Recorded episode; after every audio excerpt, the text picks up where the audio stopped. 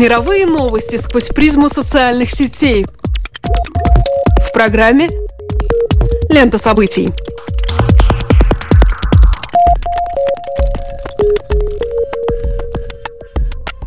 Добрый день, дорогие друзья. Вы слушаете Латвийское радио 4, и меня зовут Алексей Гусев. А меня Роман Шмелев, и в эфире еженедельный дайджест онлайн новостей «Лента событий». Здесь мы бросаем наш субъективный взгляд на происходящее и обсуждаемое в интернете.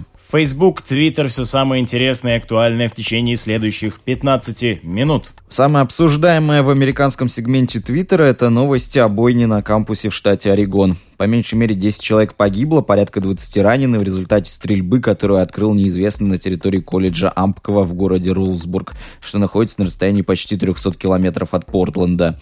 Уже удалось установить личность убийцы, который также погиб в перестрелке с выехавшей на место происшествия полицией. Им оказался 26-летний Крис Харпер Мерцер, который не является студентом. По словам очевидцев, перед расправой с жертвами он интересовался, какую религию они исповедуют. Президент США Барак Обама после случившегося вновь высказался о необходимости ужесточения законов, контролирующих распространение огнестрельного оружия. Это 15 раз, когда Обама обращается к стране в связи с массовым расстрелом. Лидеры США поддерживают многие пользователи Твиттера, так в одном из сообщений сказано, цитирую, «как американцы могут быть одновременно столь мудры, чтобы избрать президента, говорящего такие разумные вещи о контроле над оружием, и столь глупы, чтобы вообще его не слушать». Конец цитаты. В российском Твиттере не утихает обсуждение подробностей военной операции Кремля в Сирии и авиаударов по позициям исламского государства. По хэштегу «ИГИЛ» русскими буквами выкладываются последние видео бомбардировок, военной карты Сирии, портреты Путина и Асада, сравнение российских и американских военных успехов на сирийской земле. Видео недели.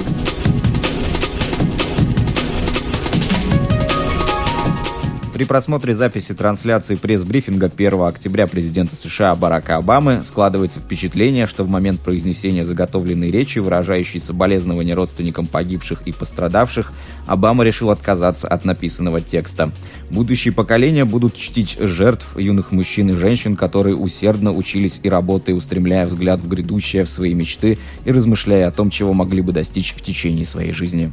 Вслед за этой типичной фразой, составленной в соответствии с жанром некролога, последовало риторическое «но». Президент США отвлекся от своих записей и переключился с жанра поминальной речи на жанр политического заявления. Цитирую. «Как я сказал несколько месяцев тому назад и за месяцы до этого, и как я говорю каждый раз, когда мы видим эти массовые расстрелы, наших мыслей и молитв недостаточно», подчеркнул президент. Каким-то образом все, что сейчас происходит, превратилось в рутину. Освещение происшествий стало стало рутиной. Мое обращение здесь на этом подиуме – рутина. Мы онемели от всего этого, сказал Обама и призвал пересмотреть закон о владении оружием.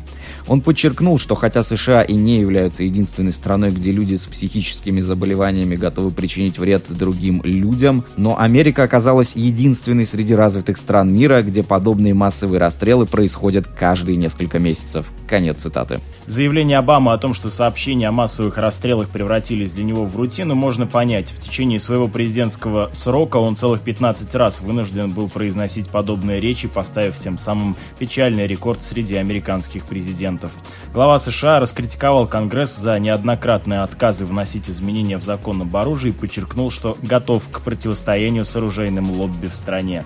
Помимо обсуждения очередного призыва ужесточить закон о владении оружием, выступление Обамы спровоцировало рассуждения в журналистской среде о рутине, заведенном порядке и повествовательных шаблонах. На платформе социальной журналистики medium.com редактор портала newsweek.com Полли Моссенс опубликовала свое эссе под названием «Что из себя представляет рутинное описание перестрелок». Повествование о стрельбе в публичных местах стало настолько обыденным, что мы используем заготовки для описания предсказуемых историй пишет журналистка. Статья делится на тематические композиционные конструкции, обстоятельства, предшествовавшие стрельбе, о жертвах, о стрельбе, о последствиях и тому подобные шаблоны.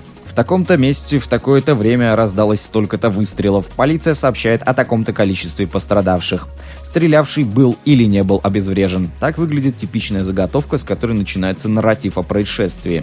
Довольно сложно писать о мотивах преступления, пишет автор статьи. Понятно, что что-то необходимо написать о стрелявшем. Необходимо избежать его прославления, сбалансировать между описанием мотива и личной ситуации, которая могла подтолкнуть к совершению преступления. Не хочется перепечатывать его манифест, но в случае его присутствия не упомянуть о нем также не представляется возможным. Мусолить его личную жизнь вроде бы не хочется, но стоит поинтересоваться, не походили ли жертвы трагедии на его бывшую. По наблюдению журналистки подобные новости пользуются значительным вниманием у твиттер-подписчиков, поэтому являются ходовыми, как бы цинично это ни звучало. Желание Обамы восстановить свой излюбленный политический топик заставляет задуматься о вопросах более общих. Закостенелость, формальность и некоторый цинизм, на которые с разных точек зрения обращают внимание политик и журналист, кроются, как ни странно, в самом человеческом, что есть в человеке, в языке. Язык и мышление неразрывно связаны. Мы определенным образом научились говорить о фактах нашей жизни. Эти привычные способы описания явлений встраивают ее в заведомо подготовленную тематическую рамку, то, что социологи и лингвисты называют термином «фрейм». Людвиг Витгенштейн, попытавшийся описать в начале века универсальные структуры языка в своих философских исследованиях, сопоставляет его с городом. Цитирую, «Наш язык можно рассматривать как старинный город, лабиринт маленьких улочек и площадей, старых и новых домов, домов с пристройками разных эпох, и все это окружено множеством новых районов с прямыми улицами, регулярной планировки и стандартными домами». И далее, представить себе какой-нибудь язык значит представить некоторую форму жизни. Конец цитаты. Но город этот, надо признать, довольно обыденный, дорожки по нему все истоптаны, и находиться при действии антициклона довольно тяжело. Говоря, язык создает реальность, все-таки не следует под словом «реальность» понимать действительность. Наше восприятие того, что с нами происходит, плещется где-то между краями наших способностей об этом говорить. Нормальное использование языка носит новаторский характер в том смысле, что многое из того, что мы говорим в ходе нормального использования языка, является совершенно новым, а не повторением чего-либо слышанного раньше и даже не является чем-то подобным по модели тем предложениям и текстам, которые мы слышим в прошлом. Это написал еще один интель Нам Хомский в своей книге «Язык и мышление». Исходя из всего вышесказанного, бытие человека в языке, совершить экзистенциальный побег из рутинного, заведенного порядка вещей можно намеренным ломанием повествовательных структур. Это разрушение будет выглядеть как языковая поломка, но она-то как раз и является той животворящей силой, на которую способна ошибка.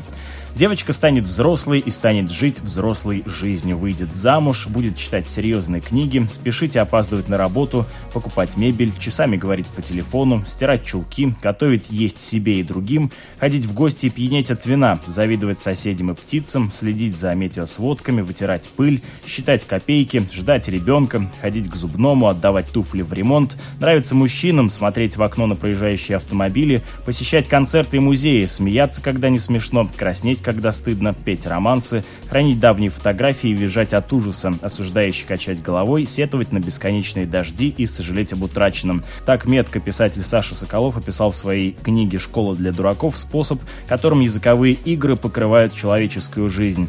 Ах, если бы только девочка совершила ошибку, избавилась бы от рутины, и мировые лидеры тогда, возможно, последовали бы ее примеру и заговорили иначе. Сюрприз недели.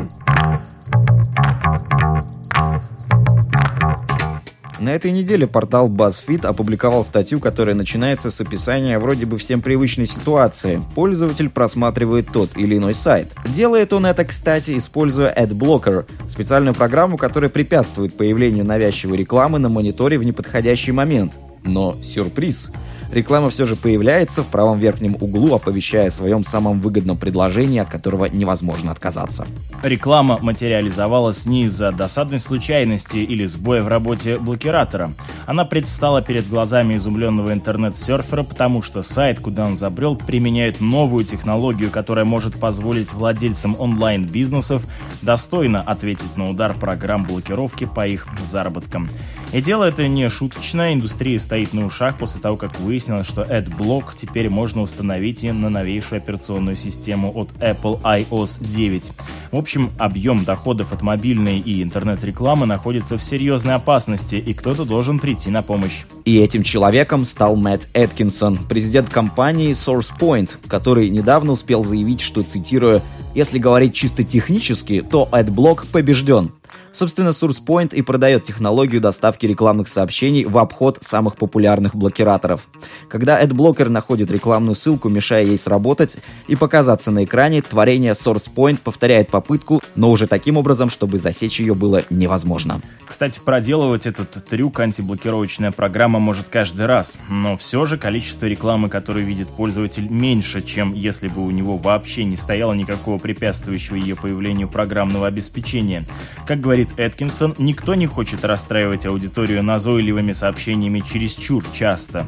Цитирую, «И если сейчас мы предоставим пользователям большую свободу от рекламы, то в принципе отчасти удовлетворим их запрос». Конец цитаты. Впрочем, для онлайн-бизнеса также существуют и определенные риски при использовании услуг компании Эткинсона. Проследить эффективность доставки рекламы становится тяжелее из-за нагромождения нейтрализующих друг друга технологий, а значит и цифры, которые должны заставить рекламодателя выбрать именно такой способ продвижения товара, становятся не столь убедительными, как раньше. Впрочем, SourcePoint уже работает над адекватной системой подсчета просмотров в новых условиях, дайте только время. Обычные пользователи без особого энтузиазма восприняли новость о прорыве на поприще доставки онлайн-рекламы. Как пишет один из них, цитирую, «Чем больше сайт будет пользоваться этой штукой, тем больше вероятность того, что я просто перестану туда заходить. Зачем терять время там, где рекламы больше, чем, собственно, содержание?» Другой же саркастически замечает, что идея рекламщиков, цитирую, «очень милая. Продолжайте работать над этой хренью, а все остальные продолжат придумывать новые способы блокировки содержания, которые никто не хочет видеть». Конец цитаты. Кстати, число людей, которые используют AdBlock программы, неуклонно растет. В середине года к их услугам на постоянной основе прибегали почти 200 миллионов человек. Еще со времен стендапов Билла Хиггса престиж и почитание работников рекламной индустрии достигли такой значимой отметки, что им просто желали убить себя. Продукт их деятельности реклама, то есть никому, по сути, не нужный информационный мусор, который, тем не менее, следует вдалбливать с максимальной силой и запредельным упорством. Рекламные сообщения — это всегда некие вторженцы из чуждых нам и абсолютно безинтересных потусторонних времен и измерений с их кармическими свалками и логикой, прикрепленной к доллару или чему-то еще более скучному. Видеть их настолько же привычно, насколько всегда гадко и невыносимо. Реклама может вторгнуться в нашу естественную среду светом ярких вывесок, кричащих плакатов и прочих неуместных сообщений, рассеянных по городу. Она может подобраться и значительно ближе, к некой интимной области, когда будет прерывать трансляцию хоккейного матча, который смотрят за воскресным семейным ужином. Таким образом, от нее становится избавиться куда труднее, ведь выключить телевизор не так просто, как отвернуться от неподвижного плаката, налепленного на девятиэтажку. Но сегодня реклама может подобраться еще значительно ближе к сокровенному, когда передовой площадкой ее размещения стали ноутбуки и мобильные телефоны. Телевизор он все-таки общий, а телефон и планшет наш собственный и больше ничей. Уникальный камень, отражающий самые последние актуальные аспекты нашей социальной, личностной и самой интимной жизни на своей мерцающей бирюзовой поверхности. Вот в эту нашу уникальную персональную раковину подведенную тонкими соединениями чуть ли не вплотную к нашей физиологии и психике, так что эта раковина иногда уже сама кажется живой, и проникают сейчас мертвые бесполезные ошметки мусора незамысловатых концепций о том, что средства после бритья до следующей пятницы можно найти с 80% скидкой, а курица-гриль стоит всего 2,95. Довольно-таки уникальный плацдарм для бессмысленных и бесполезных вторженцев с планеты, о которой все бы забыли через 15 минут после того, как она прекратит свое существование. Поэтому разработчики рекламных блокировок предстают перед нами благородными повстанцами, ушедшими в подполье репрессивного информационного режима повышенной капитализации и неожиданно высылающими эффективные инструменты его купирования. Полезное действие, скорее облегчающее сосуществование с режимом, чем подрывающее основы его собственного существования. Так, конечно, можно дойти и до того, что красно-анархистские аллюзии, заложенные в художественный фильм «Хакеры» 1995 года выпуска, сегодня вдруг обретут некий взрывной потенциал. И упомянуть об этом.